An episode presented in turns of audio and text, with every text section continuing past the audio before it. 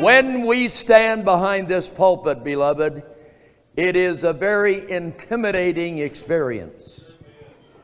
And we know that only the eternal God Himself can guide us as a people. And anyone who tries to open the pages of the Bible is helpless unless the living God, through the power of the Holy Spirit, decides to do something with a lesson. So today I'm here on the wings of prayer, but I'm humbled before the majesty of the wonderful, mighty, everlasting, eternal God who has made it possible for me to be here, for the many prayers of so many people, and for the aid and assistance and love of many, many people, for which I am most indeed grateful. If you have your Bibles with you today, I encourage you to open them to 2 Corinthians chapter number 6. 2 Corinthians chapter number 6. Our lesson entitled, if there is a title, because I have no idea where the Holy Spirit wants this lesson to go, but we'll see. The lesson is entitled Passover 2023 and the American Exodus out of Egypt. We are witnessing a great exodus of Americans, God-fearing, Bible-believing, blood-washed, Spirit-filled Americans who are ready to make an exodus from the country that they've grown up in, because the America of today is not the America that they were born into. They have nowhere to go. They are without a homeland in many ways. We are so much like ancient Israel at Passover 2023 that it is almost uncanny. I've celebrated many Passover seasons. I have never celebrated a Passover season since we have been keeping Passover festival seasons like we celebrated in the midst of 2020, with an incremental increase of trouble in 2021, with a greater increase of intensity in 2022, and now in 2023, God only knows where we're moving. So I believe there is an exodus, the second great exodus, we might call it. In other words, we may have an experience, church. We know what Passover is all about. It's Israel coming out of Egypt. And I'm telling you, it's time for Israel to come out of Babylon. We're going to read from 2 Corinthians chapter number 6 here in a moment. Let us pray. God our Father, Jehovah the Almighty, the God of Abraham, of Isaac, and of Jacob, we would be most remiss if we failed to realize that it is not by might nor by power, not by the arm of flesh, not by politics, not by anything that we own or possess in and of our own strength, but it will be by the mighty hand of the great and wonderful God of Abraham, Isaac, and Jacob that we are delivered as a people out of the political mess we're in today, the social, the economic, the moral depravity of this time in history. We are living in the middle of Sodom and Gomorrah, my Lord and my God. The wicked are everywhere. The most vile, reprehensible, filthy people that could ever open their mouths are now in charge of the microphones of this country. Lord God, you are the only source of our help. We come to you today humbly beseeching you. And as the prophet Jeremiah so eloquently said in his day, Jehovah the Elohim of Israel, Let not your people glory in the wisdom. Let not the people glory in the wisdom of the wise, nor trust in the power of the mighty man, nor trust in vain riches. But let him that glorieth glory in this, that he understandeth and knoweth that I am Jehovah. Amen. That I alone am the God who can bring righteousness and judgment. I am Jehovah. O God in heaven, help us now. By the blood of Jesus Christ, come now and save your people. And guide us at this festival. And lead us, O great Jehovah, that we may forever praise the name, the power, and the authority of Christ our Savior. Amen and amen. Reading now from 2 Corinthians chapter number 6. And I'd like to have everyone that feels strong enough and able enough to stand up and read, because these are really important words, and they really speak to our generation. We're going to fill this house of God with the Word of God here in 2 Corinthians chapter 6, beginning with verse number 14. Verse number 14. Thank you, beloved. Let's join our voices together and watch carefully how these words read. Be ye not unequally yoked together with unbelievers, for what fellowship hath righteousness with unrighteousness, and what communion hath light with darkness, and what concord hath Christ with Belial, and what part hath he that believeth with an infidel?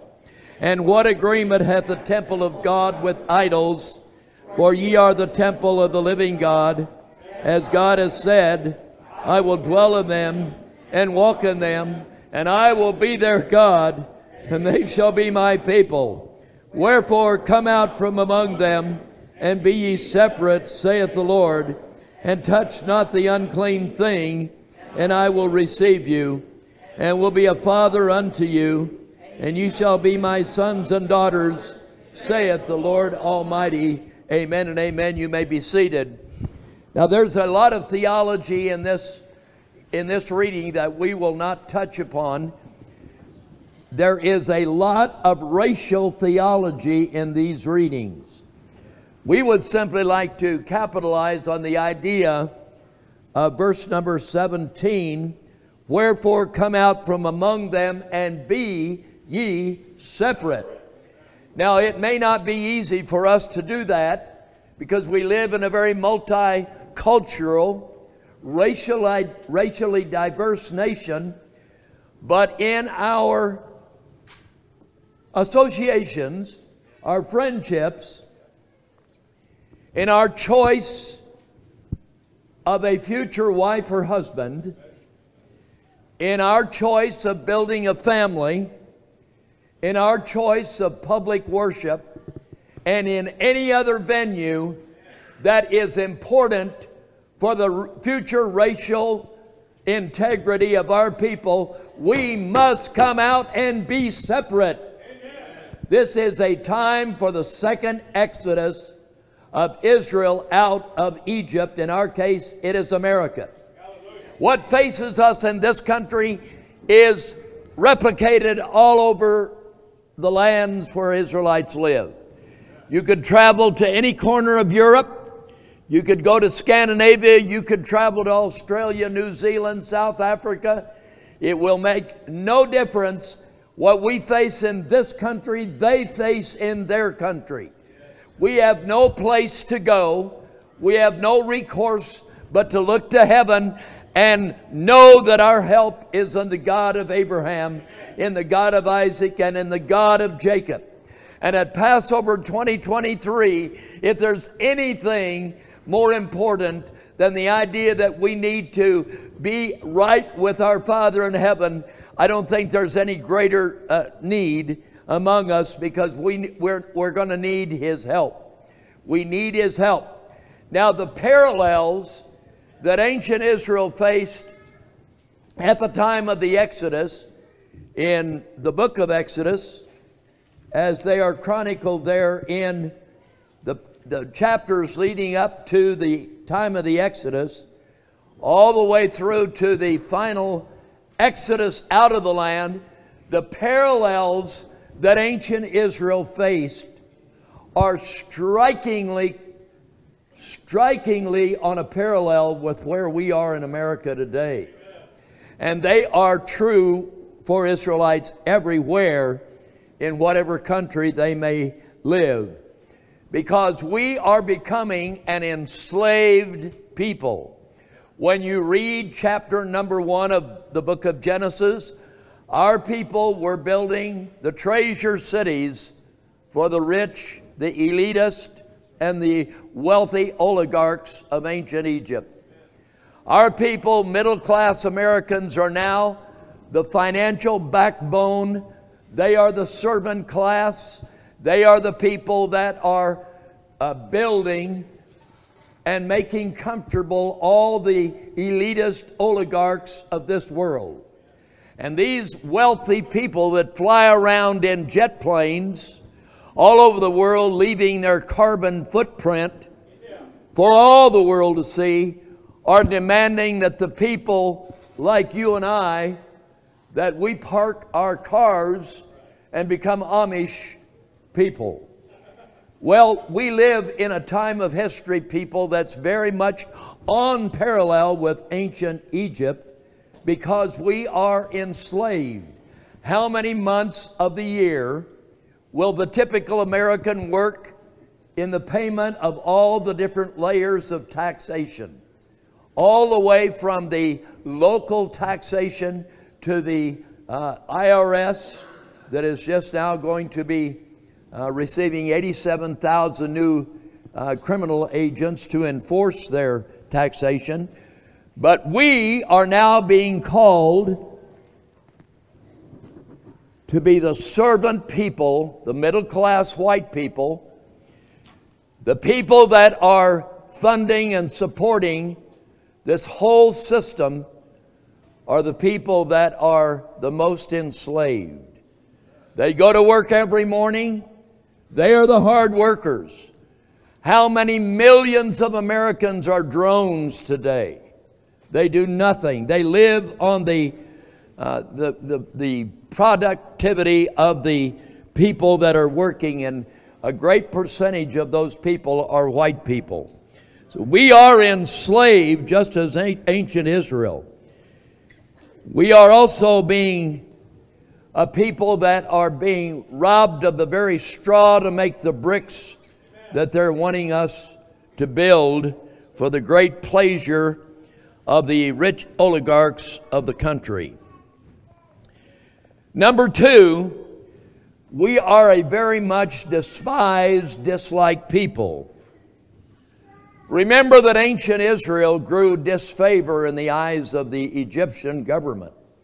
If you read Exodus chapter number 1, you know that Israel they fell out of favor with the ancient Pharaoh and the dynasties that followed shortly thereafter in Exodus chapter number 1.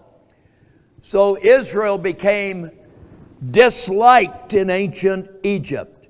They fell out of favor. They were becoming highly profiled as a people that were unliked by the ruling class of ancient Egypt. In 2016, we were known as the deplorables.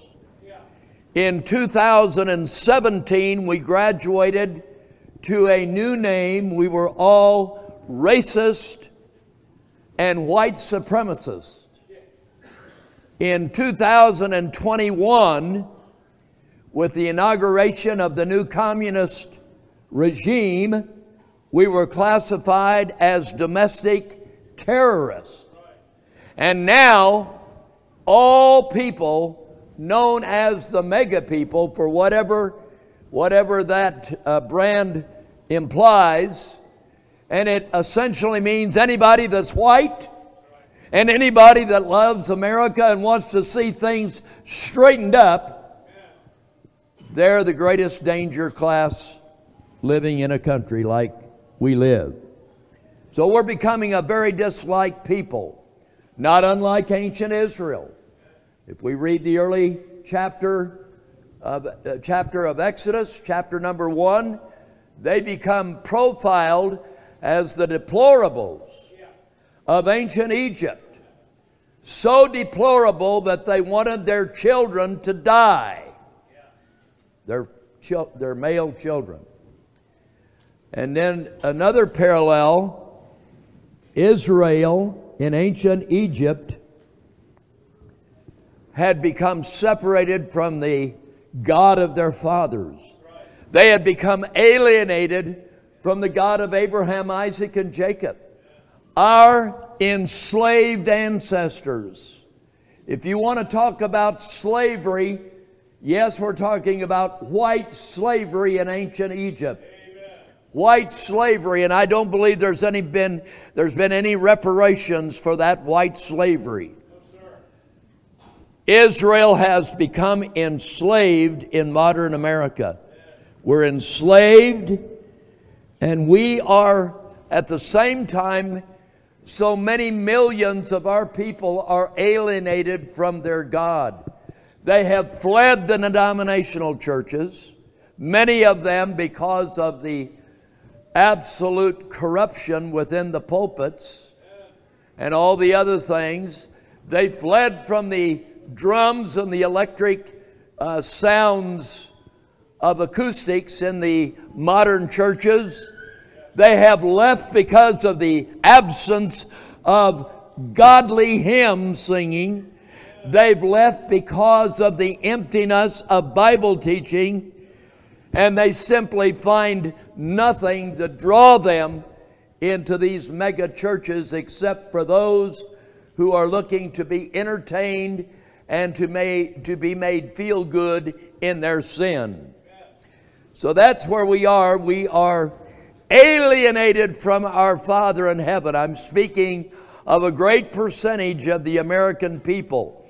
They know our country is lost. They know that our people are in trouble. I cannot walk through Walmart with my mega hat without being stopped. I will be stopped by someone, and they will always be white. And they will ask me questions about my feeling of this country. And almost inevitably, these people know we are in trouble, but they are clueless to know what to do. They are in great despair. God bless the millions and millions of white people who are terribly lost spiritually. They're lost to know what to do. And you and I, as God-fearing, Bible-believing Christians, ought to be ready to each one teach one every time, in every opportunity that we have. So our people have lost the knowledge of the God of Abraham, Isaac, and Jacob in so many ways. They are a lost people, so many millions of them. How grateful we ought to be. We are like a firebrand plucked out of the fire. We're all here by the grace of God. Otherwise, we too would be walking with the blind. Our sight today, we see and we hear, and whatever understanding we have is by the grace of God who has plucked us out of this terrible situation. Number 4, ancient Israel had lost their covenantal heritage. They had lost their covenantal heritage. They were no longer acutely aware of any racial identity. They were losing their tribal identity as they labored in ancient Egypt. We too in America are losing our covenantal heritage. The United States Constitution was written by white men, designed for the preservation of white people, designed for the voting electorate of only white people. That was the country that our founding fathers delivered to us back in 1776. John Adams, a great American, to paraphrase John Adams, we have given you a constitution. It is designed for a moral and religious people. When those people cease to be moral, when they cease to be religious, this constitution will fail them. It was resting upon the premise of the conditional morality of the American people. We have lost that moral virtue that undergirded the United States Constitution. It has been boycotted today, disannulled, amended out of existence, and we are left without a covenant heritage in America today. We're free-floating now, and every time the legislative bodies of the United States Congress meet, it's no telling what kind of laws they're going to pass. And the United States Supreme Court is no longer chained to the United States Constitution. They are activist judges, and they are a new legislative body legislating from the bench when they ought to be interpreting every decision based on the United States written Constitution. But that is where we are, people. We have lost our covenant standing. The covenants that were planted by the Pilgrims, the Puritans that followed them, all that covenantal heritage is being washed away before our eyes, just as it was in ancient Israel. Our people in Egypt faced a totalitarian government, a government that was ruled from the top down like a pyramid. Pharaoh, deified and made a god, was at the top of that pyramid. Today, the United States federal government is pretending to be the God of this nation. They are ruling and dictating us as if they were God Himself. We are living now in a totalitarian government, and our white Christian founding fathers and mothers would regurgitate every part of the American federal government that is now in place, because it is contrary to every design that they planted in the United States Constitution. We are losing our personal freedom. Every advance made in technology is reducing the privacy of every citizen of this country. And you and I are becoming a victim of technology. Technology is a wonderful thing. It can be used for great and wonderful purposes. But in the hands of evil men, evil people, it can be turned into a weapon that is unprecedented in human history. Technology that has the power to replace your brain. Technology that has the ability to render an entire nation as mindless zombies under the rule of oligarchs. We need our Father in Heaven, church. At this Passover, if we come to any more realization than the fact that we truly, truly need divine intervention is the answer. And it is the only answer. Our Israelites in ancient Egypt were a people that were witnessing idolatry. In every form that you can imagine, Israelites were surrounded with idolatry. The worship of heathen gods at every course. And we are a country today that are in the process of worshiping heathen gods all over the place. I'm just going to cite one of the idols that's worshipped in America today. One of the idols, one of the most prevalent idols, is found in the National Professional Basketball League or the National Football League or whatever other sport we want to name. So we are being, as a nation, we are now subservient to watch other races entertain us. And not only are they entertaining us in the great stadiums of America, but they are wrapping their black arms around the white girls of this country. Every major university in America today is basing enticements for black football, basketball players on the basis of providing for them white women. This is an idolatrous situation.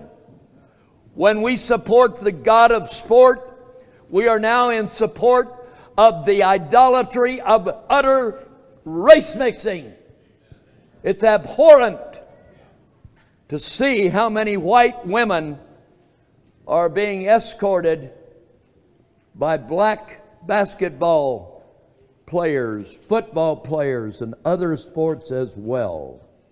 How many gods are being worshipped in America today? The God of heaven is going to crush the gods that we worship. He's going to end all the gods that we worship because He is a jealous God and He wants no competition. Our sporting arenas used to be filled with white people and white cheerleaders.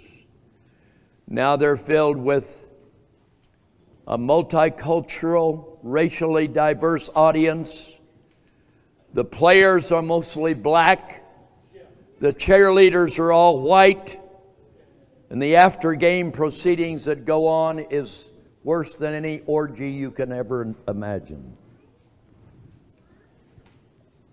Number 7, Israel knew that they were an enslaved people, but they were clueless and without a vision, without a strategy to know how to extricate themselves from their slavery.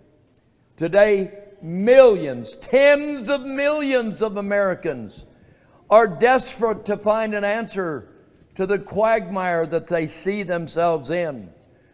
And in frantic desperation, they look for political leaders. And they latch on to a political leader that they think might lead them. And what has America found? America has found in the last 7 years that the one man God raised up has become the most brutalized, persecuted man that's ever lived in America.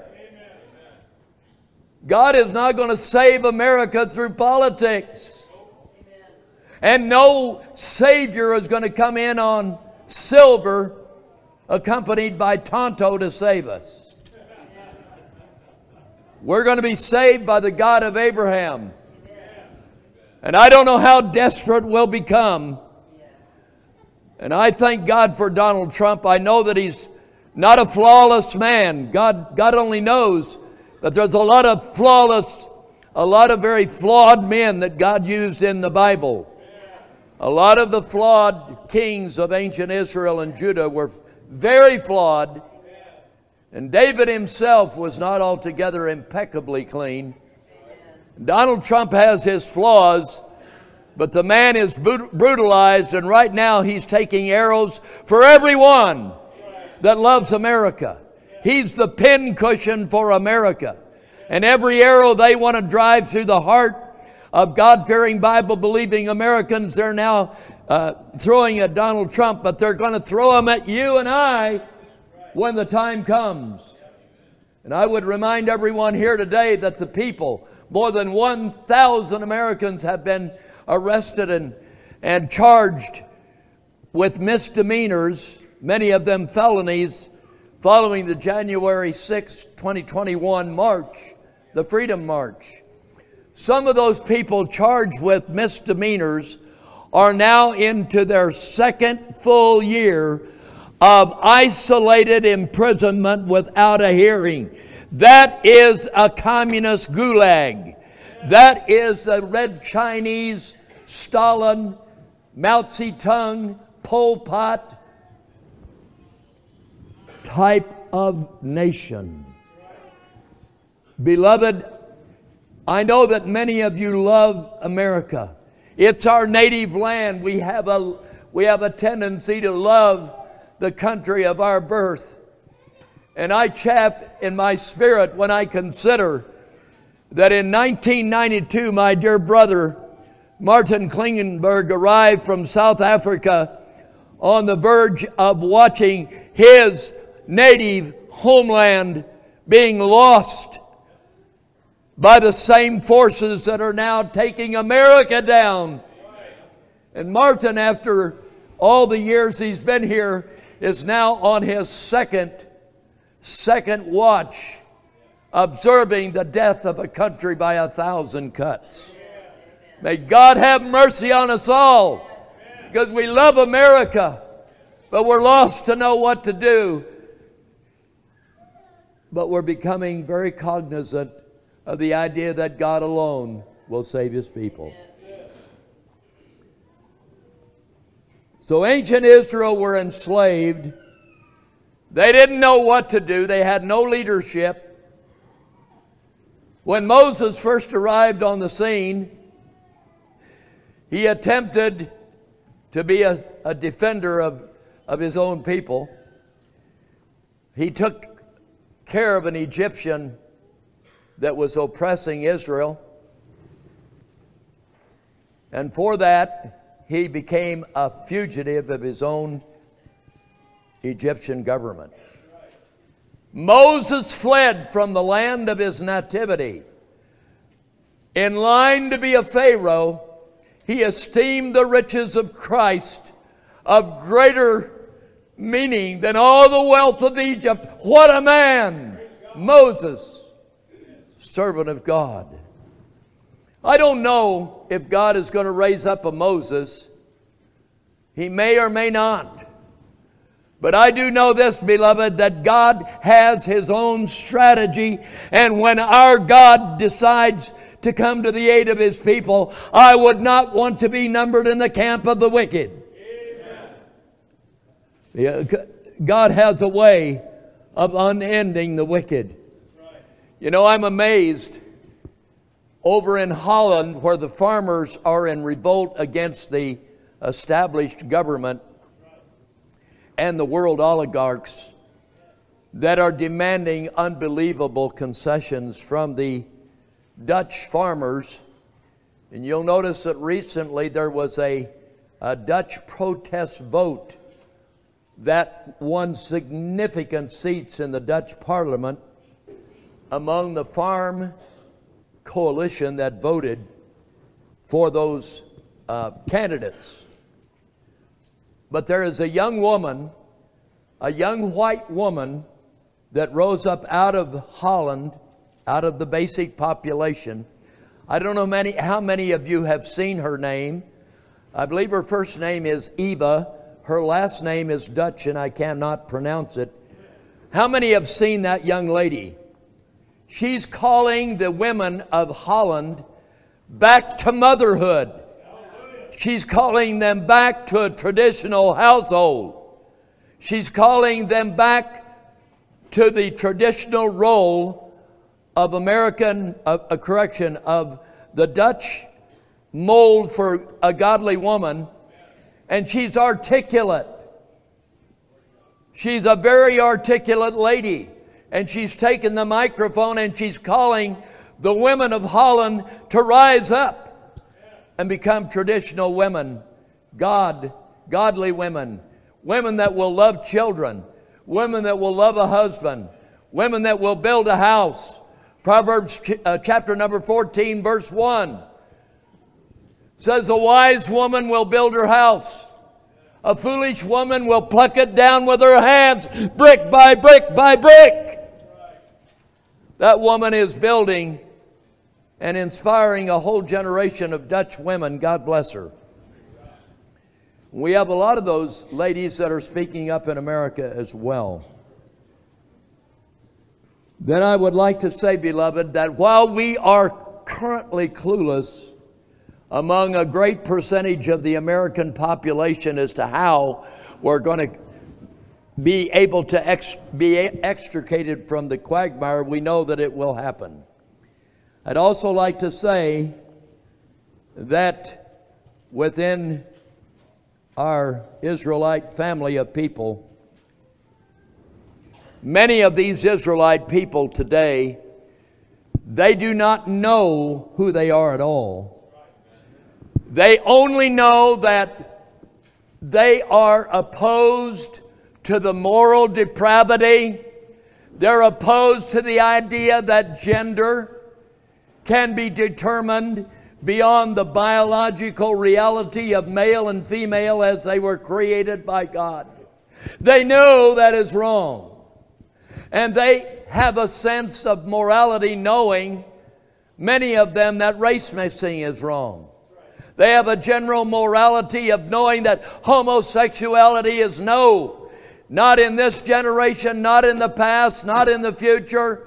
Abortion, homosexuality, race mixing, gender blending is not in God's plan, not in God's purpose, and our God will regurgitate and spew from his mouth all the folks that embrace that kind of utter biblical heresy. Amen. This is the becoming a vile generation and a wicked generation. So may God fix our eyes on Scripture. Beloved, if there's anything that Israel needs to do today, is to remember that God has given us a true, absolute word from heaven revealed in a book called the Bible. To the degree that we can focus on the Bible, think of 2 Corinthians 6:17. Wherefore come out from among them, and be ye separate, saith the Lord, and touch not the unclean thing. Do you know what the unclean thing has to do with? It's called race mixing. Amen. Race mixing, a scourge upon the land. Touch not the unclean thing, and I will receive you, and will be a father unto you, and ye shall be my sons and daughters, saith the Lord Almighty. So this verse says, be ye not unequally yoked together with unbelievers. Think about it. When young people choose a peer group, may God help them choose a peer group that loves the Lord Jesus Christ and the Word of God. And what part hath he that believeth with an infidel? What communion does light have with darkness? We live in a dark time of history. Let us purpose to come out of the darkness into the light of God's Word and stay there. What concord has Christ with Belial? What part hath he that believeth with an infidel, an unbeliever? And what agreement hath the temple of God with idols? Jesus warns us, no man can serve two masters. Either he will love the one and despise the other. You know what else he said about it.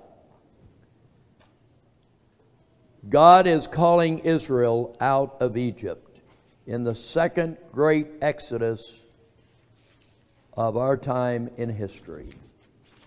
And so let me say, beloved, that number 9, ancient Israel's infanticide, they watched their children being murdered.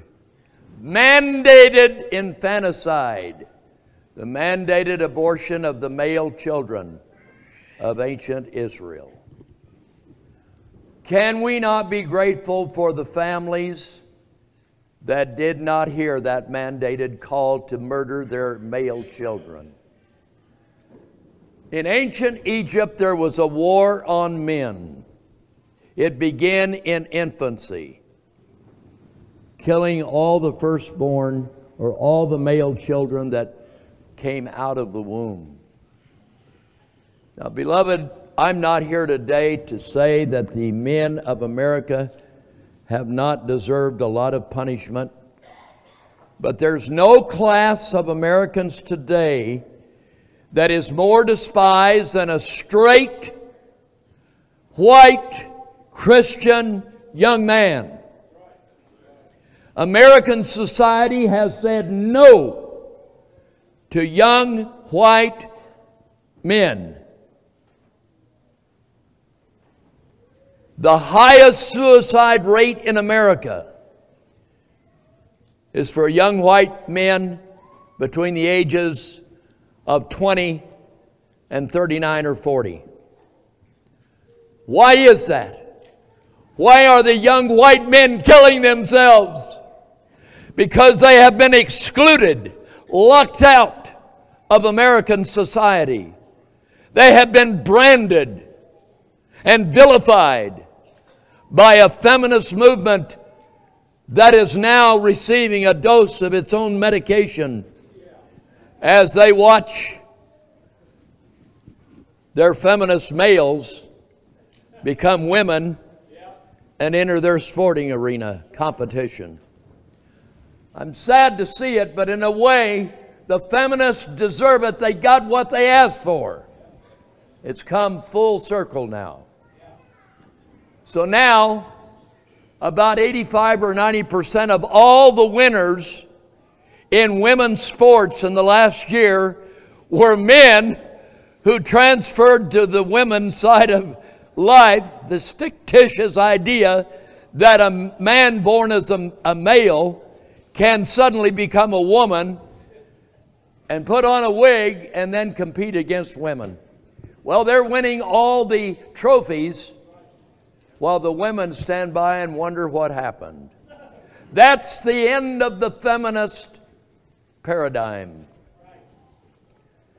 And then I want to ask you, if you would please, in closing, to move toward Exodus chapter 3. If you'd turn there, please. The third chapter of Exodus is one of the most extraordinary chapters in the great Exodus out of Egypt, and it holds great promise for all of us here today. I'm going to read verses 14. And I'd like for you to look at Exodus chapter number 3 and verse number 1. It says, "Now Moses kept the flock of Jethro, his father-in-law, the priest of Midian, and he led the flock to the backside of the desert and came to the mountain of God, even to Horeb." While Moses is on the backside of the desert, he has no idea that he is about to be arrested by the power of the Holy Spirit and raised up to return to Egypt, the land where he was born. Moses doesn't recognize that he is going to become the great deliverer of God's people. He's been in Egypt now for 40 years. Picture yourself on the backside of a desert tending smelly sheep for 40 years. Moses' life esteem must have been pretty low. His life fortunes seemed to be pretty dismal. He didn't know that he was being prepared to become God's agent for deliverance of his people. So let's back up to chapter 2 and notice, while Moses is in the desert getting ready to become God's leader, what is Israel enslaved in Egypt doing? Verse 21, chapter number 2. Exodus 2, verse 21. Bible says, and Moses was content to dwell with the man, and he gave Moses Zipporah, his daughter. She bare him a son, and he called his name Gershom, for he said, I have been a stranger in a strange land.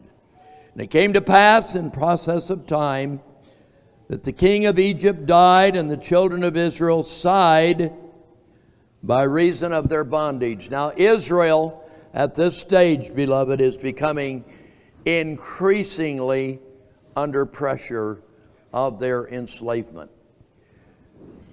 The vice of enslavement had been closing in upon the people. They sighed by reason of the bondage, and they cried, and their cry came up to God by reason of the bondage. Now, we don't know if they had, what kind of an idea they had about who this God was, because over in the next chapter, they have to ask, Moses will have to ask, who is God? What's his name? Who is the God of Israel? Who is this God? So I don't know when it says that their cry came up unto God. I don't think that necessarily would mean that they were praying directly to God. They were crying out because of the oppression. They were simply a mega American lost, so lost that they cried out, oh God, help us. I don't know what to do. What do I do in the face of a cashless society with only digital money? What in the world do we do? What do we do when they restrict fossil fuel, purposely making life difficult, taking away our straw, but still demanding that we make bricks, hurting us in every way they can, yet continuing the pressure to ask more and more from the very people they're enslaving. That's modern America. And people, we have no recourse but to come out and be ye separate and seek the face of Jehovah the Almighty. And the children of Israel sighed by reason of their bondage, and they cried, and their cry came up unto God by reason of their bondage. That word cry is exceptionally important. It's from a Hebrew root word, zoak, and it means to shriek from anguish, to be greatly grieved by the anguish of their circumstances, but by extension it means to convene publicly and to cry out publicly. Now, we may not understand, people, why it is so important to have a convocation at Passover, but if for no other reason than we join our hearts and our voices and our minds in one united prayer that God will help us, that God will open the way through the Red Sea before us, with Pharaoh's army behind us and the Red Sea before us. Our God will open a way if we cry out to Him. So are we ready to cry out to the great God of Abraham? To convene publicly was an extension of the word to cry out. We don't know what Israel was doing, except we know they were crying out. And in their enslavement, they were seeking whatever concept they had of God.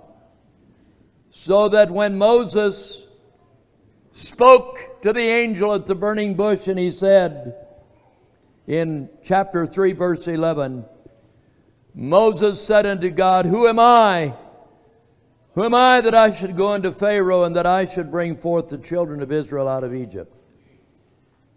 And God said, Certainly I will be with thee, and this shall be a token unto thee that I have sent thee. When thou hast brought forth the people out of Egypt, ye shall serve God upon this mountain, Mount Horeb.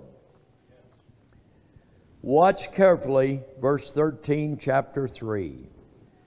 And Moses said unto God, Behold, when I come unto the children of Israel, and shall say unto them, The God of your fathers has sent me unto you, and they shall say to me, What is his name? What shall I say unto them? Moses, ready to lead Israel out of Egypt, is asking the question, Who is this God that's speaking to me out of the burning bush? Who is this mighty God? You know, people, I don't know. All of us living in a multiracial world, in a racially diverse nation, how close are we to the one true and living God? How closely are we connected to that wonderful, mighty God who alone can deliver us? And Moses had said, When I come unto the children of Israel, and they shall ask me, What is his name? What am I supposed to tell them? I'll read verse 14, which is one of the most favorite discussed verses in the Bible. And God said unto Moses, I am that I am, which really means I will become whatever I need to become to save my people. Amen. He is the God of a covenant. And his name is I am that I am, I will become. Whatsoever I please to become to save my people.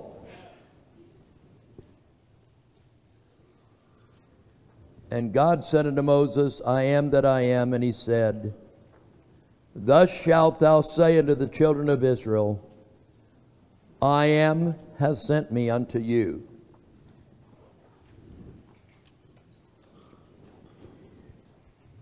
A lot of people love the word Yahweh for this fulfillment. A lot of people use the word Jehovah.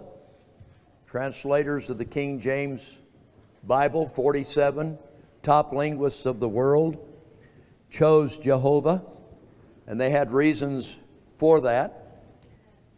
They had their reasons for that because we believe that the Bible is the authoritative Word of God in English found in the King James Bible. We go with Jehovah. That's why we use Jehovah. We use it not because we have any superior knowledge to anyone else at all. We bow in homage to 47 of the top scholars in the English language alive in the world in 1600, and scholars that cannot be replaced today. Their scholarship was so great.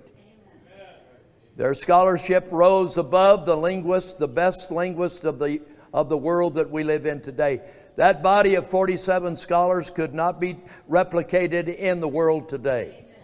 Could not be replicated by any standard.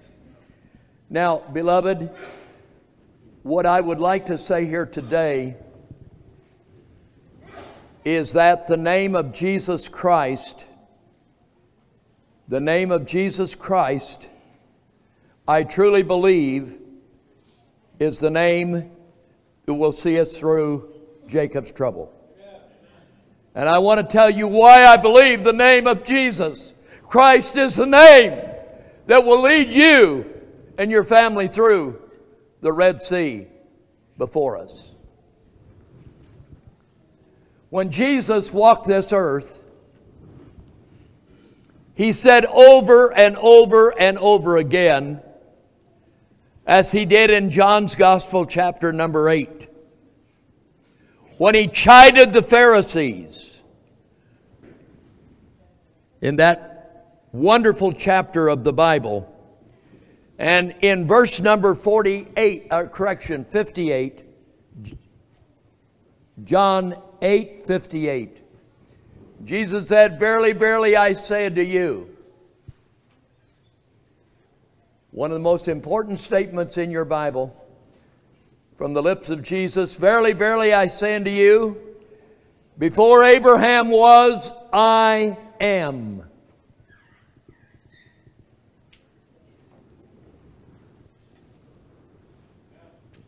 Jesus Christ is the great I am that I am, from the burning bush, walking in human flesh of the seed of Abraham on this earth.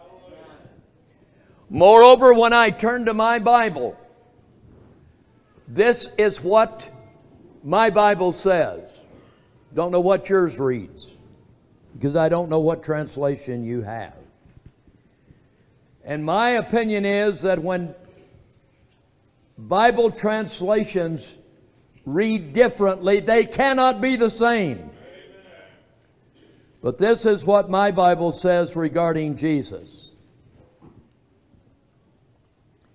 I'm in Colossians 1, and I'm going to close now. Israel was led out of bondage and enslavement because the great I am that I am rescued them. And for me and my house, I believe in Jesus Christ, that His blood will deliver us through the Red Sea that we face. Colossians 1:15 regarding Jesus. The image of the invisible God, the firstborn of every creature. Watch carefully. For by Him... by Him, now this is Christ, this is Jesus, this is not a prophet, this is more than a prophet, this is more than a great teacher, this is the eternal Son of God, the great I am. For by Him were all things created. Did you get that? All things were created by Him, that are in heaven and that are in the earth. How complete is that?